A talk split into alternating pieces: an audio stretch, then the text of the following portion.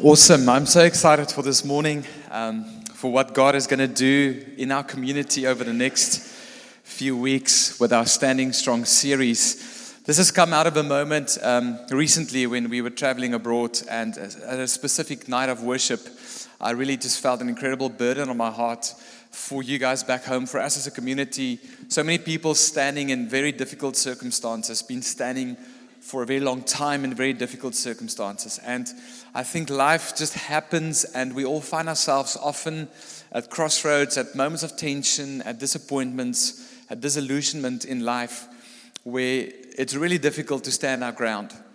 And I believe that we are in a season now for us as a church, prophetically, for us as a church, where we're going to come around the Word of God, where He's going to give us the ability to stand our ground and not throw away our confidence in a time that it is so necessary for the church to stand strong and keep trusting God in everything. We sang it this morning. We trust you, Lord. Your ways are higher than our own.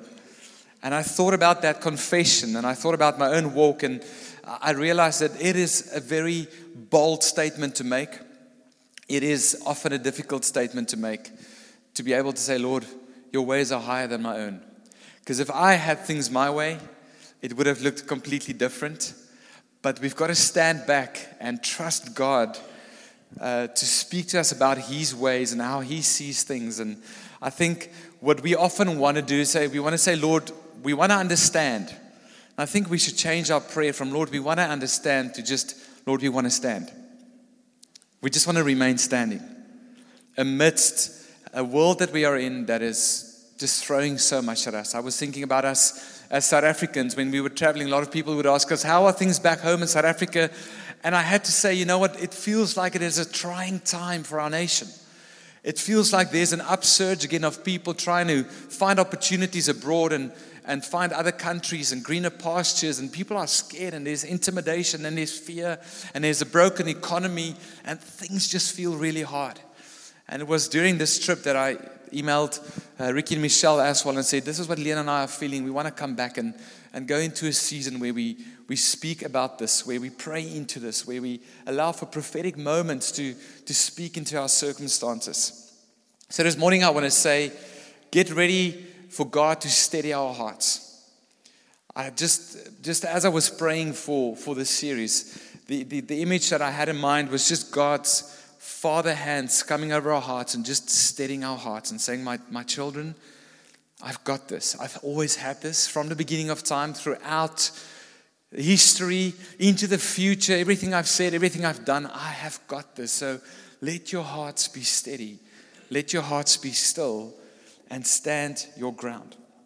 I want to say this to us this morning, that there's a couple of tensions that come to mind when we think about this. It would have been great to just have 4 sermons on a Sunday where we just say, we're going to claim our ground and run against the enemy and beat him up and be victorious. Nice. Yes, we would want that, because that's what we should do.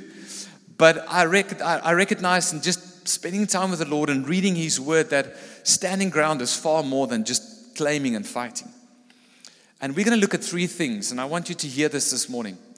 We're going to start this morning looking at our position.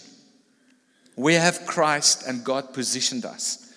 Because before we can face the enemy and run and have our victories and our battles, we need to understand where we are positioned as children of God. Secondly, we've got to talk about our disposition.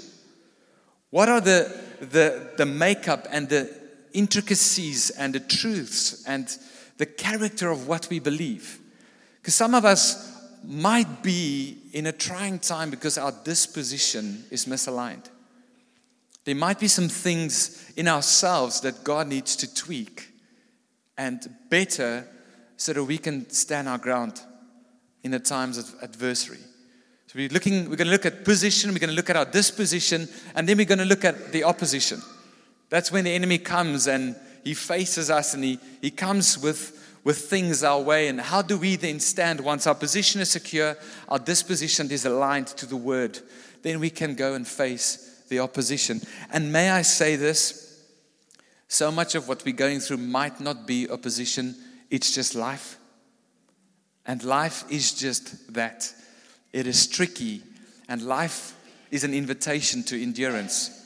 I was just looking through the Word this week, just paging through it, just grabbing from the beginning to the end moments. And we see from the very start that this concept of endurance is something that God has for us.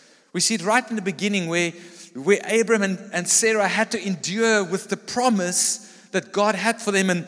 And Isaac arrives. And what does God do? He says to Abram, I'm now going to test you. I'm going to take your endurance to a greater level. You're going to walk your son up the hill and you're going to slaughter him on the top of the mountain. And you're going to sacrifice the very thing that I entrusted to you. I can imagine that journey up on the mountain of endurance, of a father walking with his son and all the turmoil in his heart, because there's an almighty God who asked something of him that if he had his way, it wouldn't have been up the mountain with his son. And then we know how the story ends of how God came through. But then we go through the rest of the Bible, and it's throughout all the stories of endurance. The Psalms are full of it, where the psalmists write and they say, man, I'm in such a fix, Lord. It feels like my enemies are turning against me. I feel like I'm in the pit. Nothing is working, but I'm enduring because you say you are good. I remain steadfast because your mercies are new. We go through other moments in the Bible. Shadrach, Meshach, Abednego, who said, may it be said to you, King, that even though we perish today, we will endure in our belief that believe in God, so throw us in the fire. They didn't know what the outcome was going to be, but they stood their ground. And this is the key of what I believe God is wanting to do in our hearts, is that if the enemy can take our confidence, he's won. If he can come to the church and to us as believers and just take that one thing, that treasure of confidence that God has given us, and he just steals that away, he's standing back and he's laughing and he is having a field day because he has won. When the church shrinks back, when we cower in difficult times, the enemy is having a roaring time. And I believe God is calling us, his body. I believe he's calling his church to get to a place where we say, we're going to stand our ground, Lord. Even if we are thrown into the fiery furnace, even if we perish, Lord, let it be said of us that we worship Almighty God, that we worship the King of Kings. Do you believe it's possible to live in such a place? I believe it this morning. I'm going to preach from conviction this morning that there's something that God has for us. And today, we're going to position ourselves. And next week, we're going to be hearing testimonies of people in this congregation who have positioned themselves. And God has done incredible things. And in week 3, we're going to look at our disposition. What are some of the things that we might believe or ideas that we have around the theology of suffering that God needs to just tweak and align to his whole word, not just the 1 or 2 verses. And then on our last Sunday, we're going to be facing the opposition. We're going to take a stand in the Spirit. And we're going to be trusting God for breakthrough. Yes, on the Sunday morning, we're going to have times of ministry and then into that evening. I think the biggest question that I need to address this morning, and I think this is probably the question that most people battle with more than the question of, is there a God? I think the question people battle with more is that God sovereign? A lot of people would speak about the idea of a deity, of a greater force, of a God or God in existence. And we as followers of Jesus believe in God, but the harder one to ask, do we believe he's sovereign? Do we believe that he is constantly at work, seeing a picture of 7 billion going to 8 billion people's lives, and how he's tweaking things and working things for those who believe in him so that it would be for their benefit? Do we believe that even if he leads us into a season of endurance, going up a hill, having to sacrifice the very thing that we've contended for, do we believe that he is at work and that he is sovereign? That's one of the fundamental questions we've got to answer as a follower of Jesus. Do we believe that God is sovereign over all? We sing it, but do we believe it? Do we believe that he says no to you, but yes to someone else? That is his sovereign will for your life and his sovereign will for that person's life. We see in the story of Job, I hope that you know some of that story, but God allows an incredible, painful season to come upon Job's life. And he is surrounded by a whole bunch of supposed friends who come and say, is God so amazing, so sovereign, so good? And I thought about that, the analogy of our own walk, our own society, our own family sometimes whispering doubt in our belief in God in moments where we need to endure. And then eventually there's a moment where Job has these questions and then God answers him. And God responds and he says, where were you when I laid the foundations of the world? Job, do you want to come with your humanity and come face off against my sovereignty? And then there's a moment where he says, I have spoken too quickly, Lord. I'm going to put my hand over my mouth. I'm going to put my mouth in the dust because I've spoken too quickly. How many of us speak too quickly where God just wants us to stand our ground? Not to understand, but to keep standing. And then the very last chapter of the story, after God responded to Job, this is some of the last words of Job. He says, I know one thing, that you can do all things, and that no purpose of yours can be thwarted. So Lord, I know that you can do anything. You can be, and you are the God of the impossible, who can do all things. But I also know that all your purposes will take place. And that's the tightrope that we walk in our Christian life, that He is the God of the impossible, but He is sovereign. And in His impossibility, there are things that He might do that serves His purposes for His kingdom and His glory that might be different than the outcome that we wanted. And then we see, after Job rendered his heart before God like that, how God came and restored Job. And I want to encourage us this morning that there's a season of restoration ahead for us. A season of restoring us in our rightful position in Christ Jesus, where we can stand and we can come with hearts like Job and render our hearts before Him and say, Lord, I know you can do all things. Yet I know that you are the God of purpose and that nothing that you purpose will be thwarted and not happen. John Piper writes this about the sovereignty of God. He says, God is not simple. He is complex.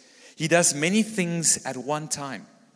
He has unique, differing purposes for billions of people and 10,000s of thousands plans for how today's events will bear fruit in 50 years. Do not judge the purposes of God prematurely. That just arrested my heart this week. And I'm like, God, okay, where do we start? And I just felt it's very simple. Start with your position in Christ. It's something that we speak of often here, our identity in Jesus. We've just gone through the book of Philippians where the Apostle Paul writes about being in Christ Jesus. But again, this is where we're going to start. We're going to talk about our positioning in Christ, our solid ground on which we stand, which is not shaking, which is not of the world, and in that we can be confident. So turn your Bibles with me to the book of Hebrews. We're going to be in chapter 10. We're going to read some of the verses in this chapter. And then we're going to look at how do we apply our position and how do we remain in our position of confidence in Christ Jesus.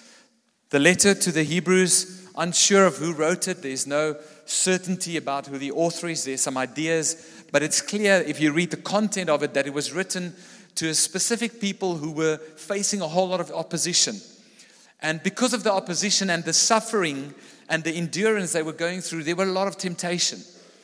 And that temptation came in various ways. Some of them wanted to fall back into their religious practices of being religious according to the law and fulfilling that. Some of them were just tempted purely by sin and like this following Jesus thing is to heart, so I'm just going to go back to my former life. And then there's the temptation of losing their confidence, the temptation of not standing strong amidst the trials. And building up to Hebrews chapter 8 is speaking about Jesus and the better covenant that He's brought us. And then the full assurance of our faith, the fullness of our faith is found in Christ Jesus. And out of that, the author writes this most incredible part of our confidence that we're going to be reading together. So let's read together Hebrews 10 from verse 19. It says, therefore, brothers, Since we have a confidence to enter the holy places by the blood of Jesus, by the new and living way that he opened for us through the curtain, that is through his flesh, and since we have a great priest over the house of God, let us draw near with a true heart in full assurance of faith, with our hearts sprinkled clean from an evil conscience and our bodies washed with pure water. Let us hold fast to the confession of our hope without wavering, for he who promised is faithful. And let us consider how to stir up one another to love and good works, not neglecting to meet together as is the habit of some, but encouraging one another all the more as you see the day drawing near. Moving over to verse 32.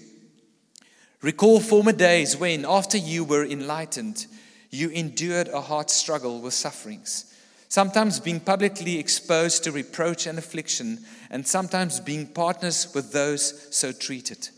For you had compassion on those in prison, and you joyfully accepted the plundering of your property, since you knew that you yourselves had a better possession and an abiding one. Therefore, do not throw away your confidence, which has a great reward, for you have need of endurance, so that when you have done the will of God, you may receive what is promised. For yet a little while, and the coming one will come and will not delay. But my righteous one shall live by faith. If he shrinks back, my soul has no pleasure in him. But we are not of those who shrink back and are destroyed, but of those who have faith and preserve their souls. Lord Jesus, I pray this morning that our hearts would be captivated again with the position that you have for us of confidence. I pray, Lord, this morning, if there are any of us who have felt the temptation of shrinking back, that we would hear the admonishing of your scripture this morning and say that we are not of those who shrink back, so that you would not say that you don't have pleasure in us, but that we would say this morning, Lord, we will hold fast to the hope and the full assurance of faith without wavering. I pray, Lord, as we look at your word and the keys of confidence that you've given us, that we would realign to that this morning. And I pray that you would be, through your Holy Spirit, the preacher to every one of our souls here this morning. May the word fall on fertile ground and bring forth fruit in season. And we trust you for that in Jesus' name. Amen. What a convicting piece of scripture. And this morning I'm simply going to call my message Confidence Keepers. I believe that God is calling us as his church to be confidence keepers. To be people who say that come what may, and there's a whole lot of things that will give, but the one thing it's not going to give is our confidence in Jesus. Our confidence in our belief, our confidence in the hope that he is, our confidence in the full assurance of the faith that he has for us. Because we see throughout scriptures how the people of God go through difficult things and have to endure. And we've seen the victories, but we're going to be jumping on later into Hebrews 11 and 12 that even speaks of those who's gone before us that even haven't received the fullness of the promise. They kept their confidence without wavering. God is saying, my children, there's a greater place for you to live in where you don't have to shake in fear, where you don't have to hold back, where you don't have to cower when the enemy comes. I like that word, cower, it's a strong word. Shrinking back, but where you can stand, and when life happens, you can stand because you are so sure of your position in Christ Jesus. And this is the prophetic sense for us as a church, that we're going to be called up to be confidence keepers. Because that's clearly the one thing that the enemy has really tried hard. And I can keep you busy here all morning with testimonies and stories out of my own walk. Very recently, even this week, where confidence is the one thing that the enemy wanted to come and take away. But I rather want to spend some more time in the Word this morning than just sharing stories. You see, our thoughts, how we speak, what we confess. I've got to ask the question, do we do it as confidence keepers, or do we confess negativity, fear, disbelief? Are we in a disposition of knowing that the Word of God is really what we hold to, irregardless of what happens around us, in a time and a season where the Word of God is deeply challenged. We've got to ask these questions for us. And then I hope that by the end of this morning, but by the end of this season, but truly going forward, that we would be a people who can say, therefore, we will not throw away our confidence. And that's an invitation this morning to each one of us. Because of what Jesus has done, because of a loving Father, a compassionate God who understands everything, He has sent His Son and He has made a way for us to be with Him yesterday, but one day in the fullness when He returns, and the fullness of the promise will be available to each one of us. Therefore, we will not throw away our confidence. We will be people who remain standing. Now, it's important when you look at that statement. Therefore means there is something before. And I studied this piece of passage, and I realized there's three things that this author writes to his audience that I believe are things that help them be confidence keepers. And that's what I want to look at this morning. What are the three things that He has given us through Christ Jesus and because of Christ Jesus that we can have in our lives that will help us be confidence keepers in this season? And the first thing that I believe we read about is that we have great company. This is one of the very things that I believe the enemy does really well as well, is when you're going through a difficult time, is to lead you to a place of isolation. And there's many reasons for it. Maybe because you've lost your confidence. I once was a woman of faith who believed that God would heal me, and here I am years later and I'm still not healed. And what I confessed back in the day, and I believed that by His wounds I would be healed, and it's 3 years down the line and I'm still broken in my body. So I'm going to just isolate myself a little bit because my faith has lost some confidence. I once heard a story of a preacher who was in his deathbed, and his last words were, "I believe by His wounds I'm healed." And he passed away. Because we've got to understand what this scripture says. It says the day is coming, that there's a full assurance of the hope, that Jesus is going to come, and then the fullness of the promise will be available to us. But what we do when we go through difficult times, we isolate ourselves from the company that God has given us, and we're going to look at that in a minute, and we suffer by ourselves. Some of us go through moments of victimization where we feel like victims. Maybe because we compare ourselves to one another too much. We compare what we have to what others have. Or we go through a difficult time. Some of us stay away just because of guilt and shame. We just feel like, I can't be around the people of God because I'm not as Christian as they are. There's this thing in the Afrikaans culture. We speak about a groot Christen. You guys have heard that. Hy's 'n groot Christen. Like, what did he, is he like 7 feet and 150 kilograms, groot Christen? What does it mean? You know, hy's 'n groot Christen. And then some of us who feel like klein Christene, we stay away because we're not a groot Christen like Ricky and Eugene and everyone else in this room. So we isolate ourselves. But one of the ways that we don't throw away our confidence is to be around the great company that God has given us. And there's two things this morning that the scripture says. First of all, we have Jesus as our company. We have Jesus as our company. I want you to hear this morning. If you have Jesus next to you, it's like a young boy walking next to his dad, and his dad says, "Come, son, let's climb the mountain." That little boy's shoulders are broad, and he's ready to climb the mountain because his dad is with him. And because his dad is with him, he knows he can conquer that mountain. And some of us forget that we've got Jesus in this race with us. Some of us forget what He's done, that He's paid the price, and that whenever we're suffering, He is so near to say, "I truly understand. Let me embrace you." Therefore, the scripture says, since we have a high priest over the house of God, let us draw near with a true heart. Let us come near to Jesus again, the greatest company that you could have. And maybe for you, that's simply the shift you need to make in this season, is just coming back to Jesus and say, "Jesus, I want to be so aware of you walking with me every single step of the way." Listen to what Jesus said, just a few things. I'm with you always to the end of age. When he sent these disciples into the world, said, go and make disciples, gave them a promise. I am with you always. I will never leave you nor forsake you. Now, what suffering and hardships does, it gives us the illusion that Jesus has left us.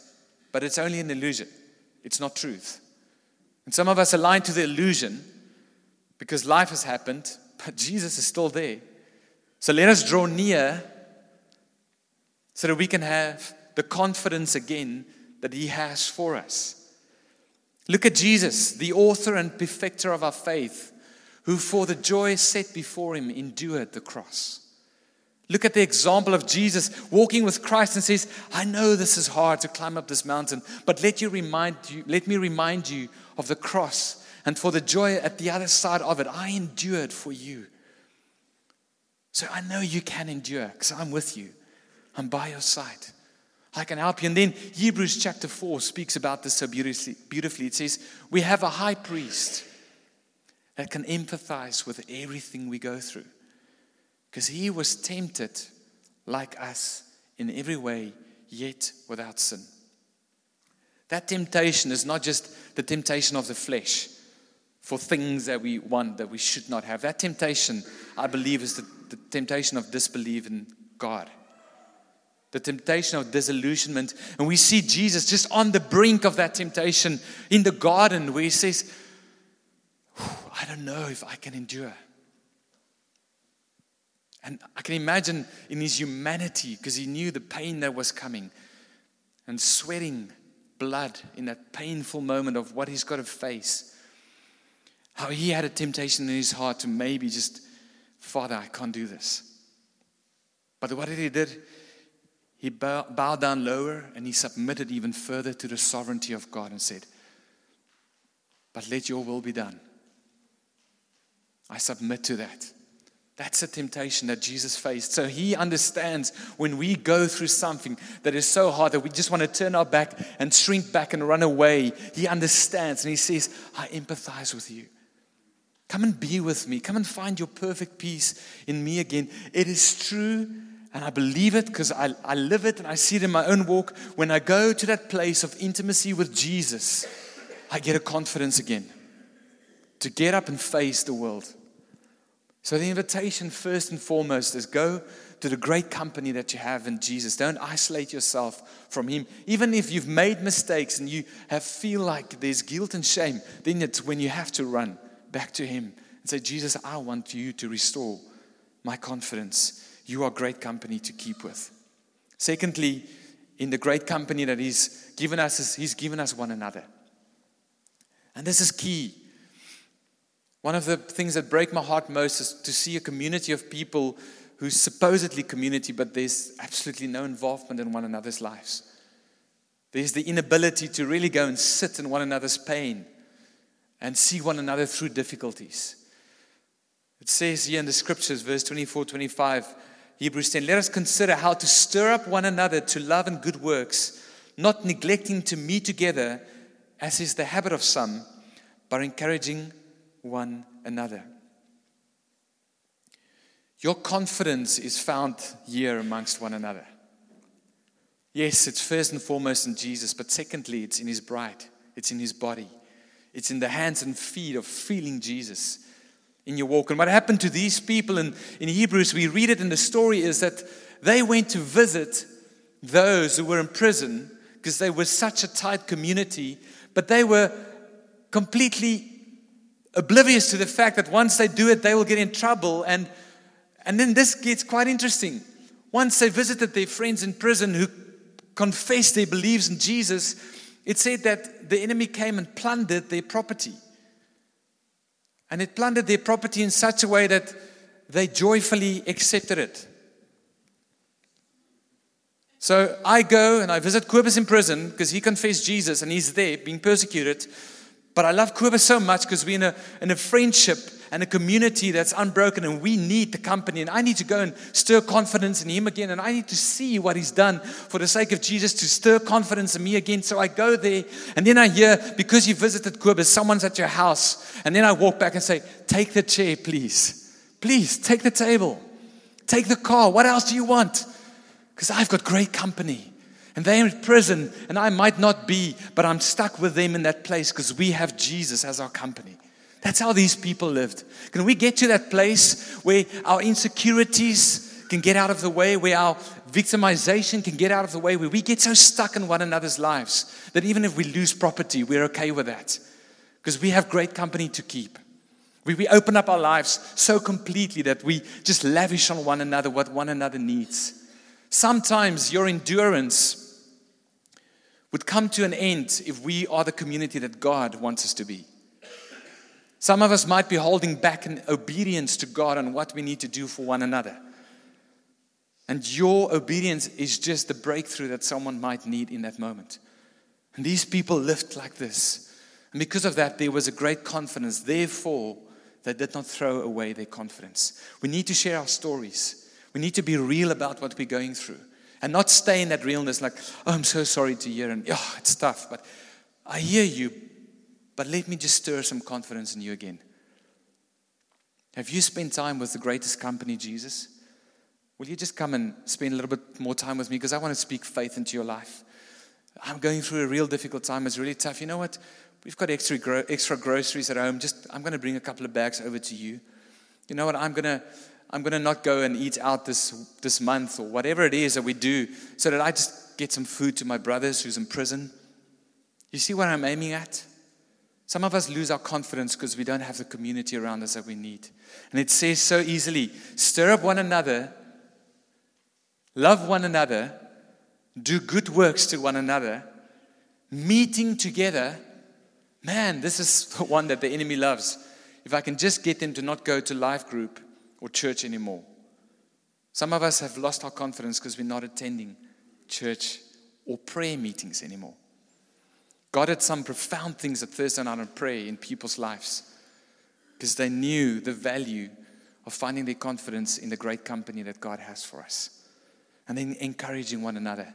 It's as simple as that. So first of all, we've got great company. And when we have great company, we will stir a confidence in one another. And because of the great company in Jesus, we can remain confident. Secondly, we have a beautiful beginning. I love this part. It says, recall the former days when after you were enlightened, brackets, after you met Jesus, you got saved. He took you out of your darkness and placed you in the kingdom of light. After this moment, you endured a hard struggle with sufferings. It speaks about that moment where you've met Jesus and then nothing else in the world mattered. That they were so in awe and infatuated with meeting Christ Jesus that sufferings came their way, but they endured because there was a fire and a passion and a zeal and a conviction in them that nothing could take away. Last night we were spending time with a friend who is heading into a big milestone of his life this week. And he said, you know what, I often think back on that moment where I got baptized. And how good God was to me in that moment. And since then, when I look back, I can just see the goodness of God. Even through my darkest of moments, the goodness of God is written over my life. And I just saw that fire and that zeal and that passion again of the day that he was enlightened in Jesus. Forgetting is one of the greatest enemies of hope. Forgetting that moment where Christ stepped into your life and changed everything. And the writer here says, your confidence will come in that place where you recall and remember that fire and that zeal and that passion and that conviction you had for Jesus at the beginning. Do you still run with such passion? Do you still run with, or have you got involved in all these theology and ideas and conversations and dialogue and committees and books and ideas, and was it just still Jesus and a passion for him? We've complicated this Christian life by the culture we are in. Jesus is saying, just keep company with me and let me fire in you a fire again of passion and conviction for me, and run like you ran back in the day. When you're in love, you would go do anything. You would go get on a bike in the middle of the night and drive far in darkness and cold weather to be with your girlfriend or boyfriend or whatever it is. I've heard people share some crazy stories with me about what they did just to be with their loved ones.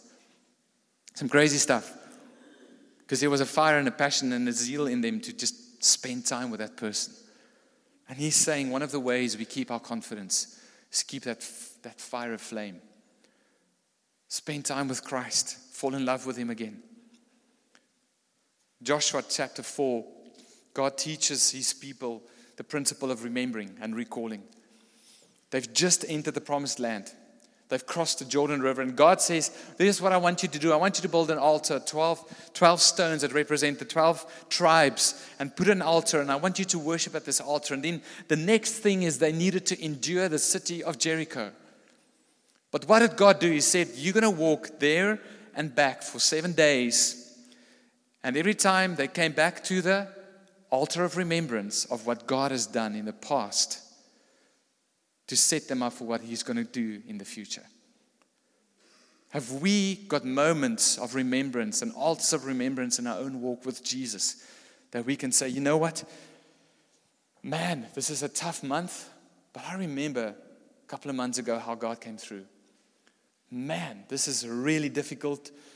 I feel really sick, but I remember that one year when I had the flu and someone laid hands on me, I actually got better. Altars of remembrance, where we go back and remember what God has done. So maybe for you this morning, you need to just think for a minute in this fight of endurance where you have forgotten. And that might just stir a hope in you again, that God can do things over and over again. Maybe it is just simply going back to that place of your first love, of the zeal and the passion of fire, recalling the former day when you met Jesus and you ran with him with compassion or with passion like never before. And then thirdly and lastly, the third key to confidence, we have an abiding treasure. You joyfully accept the plundering of your property, not just sommer. Why? Since you knew that you yourselves had a better possession and an abiding one. If we can get back to that place where we hold Jesus as our ultimate possession, our great company, our fire and our zeal, and our abiding possession, they can come and plunder our homes because we've got Jesus. And there's nothing that can take it away. Therefore, we do not throw away our confidence. The author is trying to lift our view back to the treasure of great price, the kingdom, the ultimate reality of a Jesus that he has given us to live our lives with. And he says, that is an abiding possession. It's interesting that Jesus said, don't accumulate for yourself treasures on earth. And then he says, where moth and rust will destroy and thieves will break in and steal. But we want to stand the thieves off, like no thieves.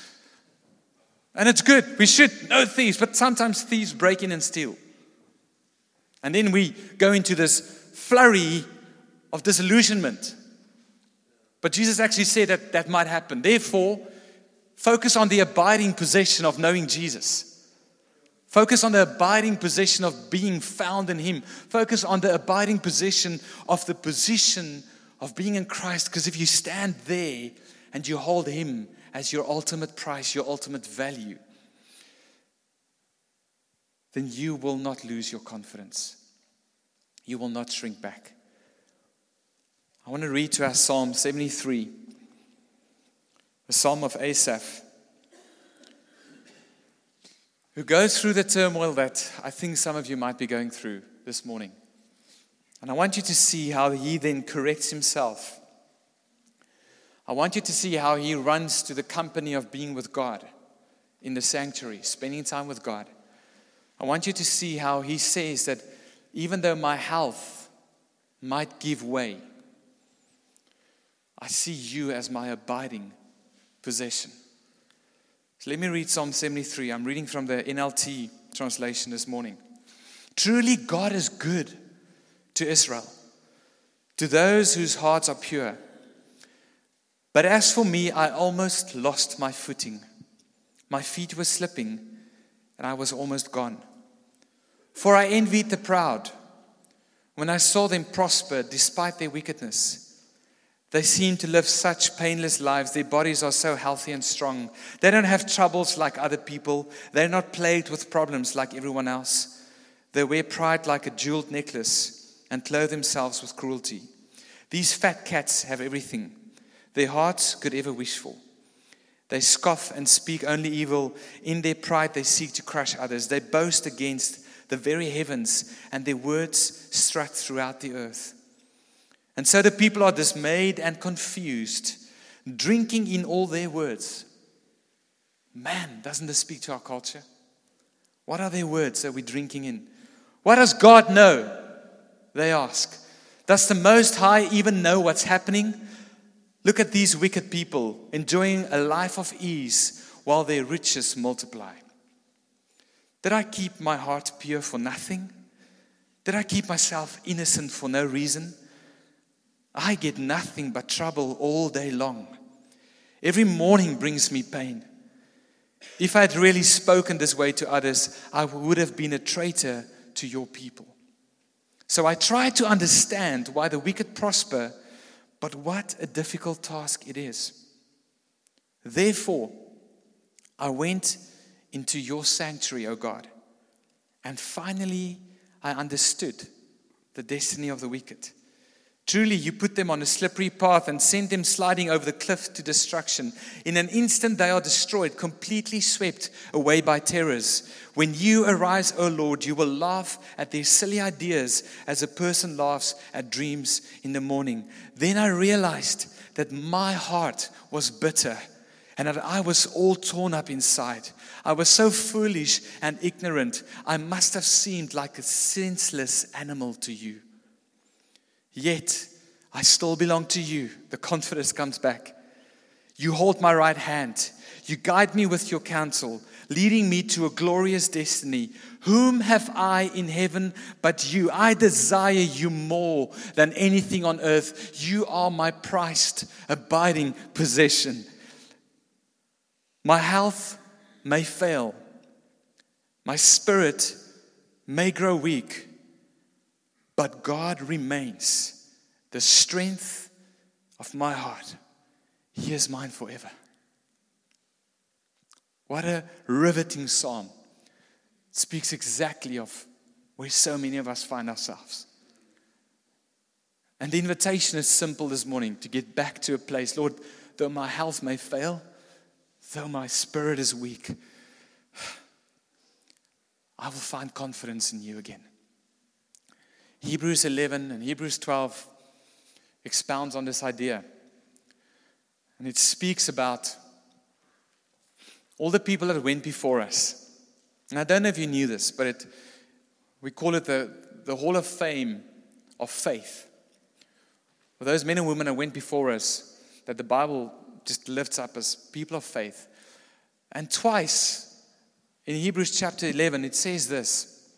Speaking about these men and women, Abram, Moses, the likes, it says, these all died in faith, not having received the things promised, but having seen them and greeted them from afar, and having acknowledged that they were strangers and exiles in this earth. You see, the full promise of the Christian life is when Jesus comes. And in this walk with him, you're going to be moments of promise that will be true. But the fullness is when he returns. Again, I'm going to go to 11 verse 39. And all these men and women of faith, though commended for their faith, did not receive what was promised. They were still in waiting like we are today. This is encouraging to us. They are still in waiting like we are today. It says, since God had provided something better for all of us, that apart from us, they should not be made perfect. Then going into the next chapter, therefore, since we are surrounded by a great cloud of witnesses, let us lay aside every weight, all the weights that we're carrying. Let us lay it aside, looking to Jesus, our abiding possession, our fire, our flame, our passion, our great company. Let us look to him, the founder and the perfecter of our faith, who for the joy set before him endured the cross, seated at the right hand, the throne of God. This Jesus is going to come back. And then all our endurance, our pain, our suffering, our hardships will cease. But up until that moment, we're going to have this the whole time in life. So the question to all of us this morning is, what's our standing ground? Are you standing on anything other but Christ this morning and the confidence in Him? Are you standing on something else? And the invitation is to come and stand on our great company, our beautiful beginning of meeting Jesus, and our abiding possession. We're going to sing a song that we all know pretty well, but I want to share the story of this song, where the song came from. I don't know if you know this, but I'm going to read it to us. It's the story of the song, "I've Decided to Follow Jesus." You know that? I'm going to read you the story of where this song originated. And may this be an encouragement to you of how generations later, someone's life was so centered upon the confidence of Christ that we sing a song today that helps us get back to that confidence. The story goes like this. In the 18th century, Welsh missionaries pioneered mission work among the Garo hill tribe in Meghalaya, which was then part of the northeastern state of Assam in India. After initial opposition from the people of this headhunting tribe, the missionaries had a breakthrough and one family became followers of Jesus. As this family began to share the gospel with their friends, the village head brought the man, his wife, and their two children to stand trial before the people. The chief demanded that the man and his family renounce their faith in Jesus. Moved by the Holy Spirit, the Garo man responded, "I have decided to follow Jesus. No turning back." Stunned by his response, the chief ordered that the man's children be killed, and they were shot with arrows. As they lay dying before their parents, the chief gave the man another opportunity to renounce his faith and threatened to kill his wife if he did not. Looking at his dying children and then his wife and fighting back tears, the man said, "Though none go with me, still I will follow. No turning back." Enraged by his response, the chief ordered the archers to shoot the man's wife. As she lay dying on the ground next to her children, the chief gave the Garo disciple one final chance to renounce his faith in Jesus. Witnessing the loss of his family and contemplating the loss of his own life, the man uttered his final words, "The cross before me, the world behind me, no turning back. Jesus is my ultimate possession. I'm not turning back. I'm not shrinking back. I'm not cowering back." After saying these words, arrows plunged into the Garo disciple's chest, and he fell dead beside his family and fellow martyrs. The people of the village stood in stunned silence at the sight of these fearless Garo disciples who gave their lives for a Jewish man from a faraway time and place. The village chief could not put the incident out of his mind. How could a man be ready to give up his family and his life for his faith? In time, he too declared that he wanted to follow Jesus. To the utter surprise of his village, the gospel quickly spread throughout the village, and soon neighboring tribes began to turn to Jesus. And as a result of this revival, today the Garo people of northeastern India are predominantly Christian, 92% compared to the national average of 3%. When the story of the Garo martyrs began to spread across India, Indian evangelist Sadhu Sundar Singh put the words to a traditional Indian folk tune. And this song became a beloved hymn among Indian Christians. In the 1950s, Billy Graham began using the hymn at his revival meetings. And the beloved Indian hymn became a global anthem, a declaration of faith for people from every tribe, nation, and language. Now when we sing it, different perspective. So I want you to stand with me this morning as we get ready to sing this song.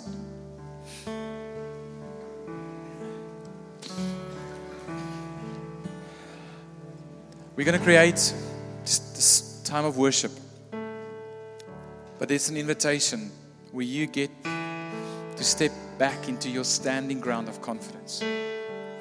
I've put up a confession of confidence for us all to read this morning. If you want to read this, if you want to say this, read with me. Let's say this out loud. Let's go.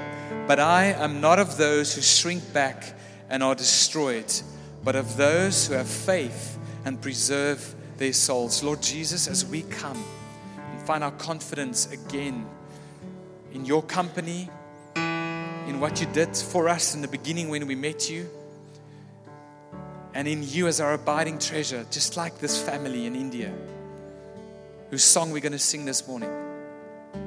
Pray, Lord, that you would shift us back to a position of confidence. Lord, that we would untie our connections with shrinking back this morning. And that we, your people, will say that we've decided to follow Jesus. No turning back. Thank you, Lord Jesus. I have decided to follow Jesus. I have decided to follow Jesus. I have decided to follow Jesus. No turning back. No turning back. I have decided to follow Jesus. I have